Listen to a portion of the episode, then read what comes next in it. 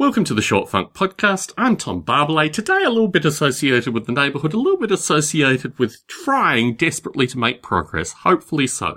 For a few months now, I have been giving charitable donations to the local community centre to get internet and computers in. The internet and computers are in, they're working.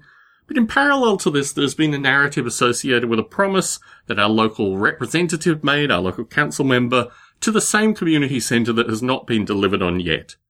And through this narrative, there's always the narrative of how they're going to have to get city IT engineers in, you know, to establish Wi-Fi internet and how the city engineers are really important. And I suspect actually that some of the money was mucked up with the city engineers. Like basically the city engineers would take their cut of the $15,000 and then, you know, the remainder would go to the charity that provides the after school computers and internet. But because I got involved in October, I was able to make sure that the internet was actually established by November and we got in cable internet because it was going to be far better than the city's Wi-Fi offer that was already pretty patchy at best. And so for that reason, for the remaining months, the money has gone into computers, more computers, and soon iPads, various other things that the children can just use in order to paint and be creative and do design work and this kind of stuff. I've had extended correspondence with the city associated with getting the money, making the money available. And in each of these interactions, the city's always come back and said, we've got to wait for the city IT engineers to do their thing. They've got to come in and be part of the process. And finally, I received an email this morning on its title alone that seemed to indicate that the money might have been delivered. But in fact, what it was was from the community president saying that the city engineers would come and talk to us in March. And I thought, what the hell is going on here?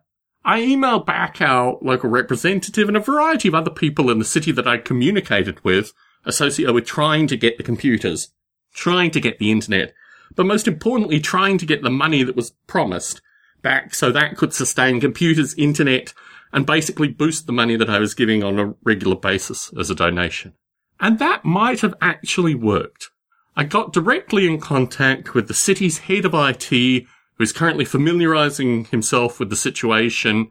One of the correspondents in the city who I'd corresponded with previously said that they still needed to consider the internet connection, and I responded immediately because it was in the initial email that I sent starting this discussion this morning, pointing out that the internet was already there, the computers were already there, the need for the city IT engineers was greatly diminished, and really what we were looking for here was the money the city had promised because all the other infrastructure pieces were already in place, in part because of my donation, in part because of my time, but also in part because of the charity that was, you know, maintaining all this stuff had also worked on this process as well. We'll see how it goes. Hope is a very scarce and rare commodity in these circumstances, and I don't want to put hope into this yet. But maybe before March, we might be able to see the money the city has promised, and maybe before March, we might squash this whole communication associated with the city IT engineers being in some way part of this process because we've stepped beyond that currently. Maybe I'm naive in this hope. Maybe I'm just kidding myself. But this is the most hopeful thing I've seen through the entire process to date. Tom Barbalet in San Jose, signing out.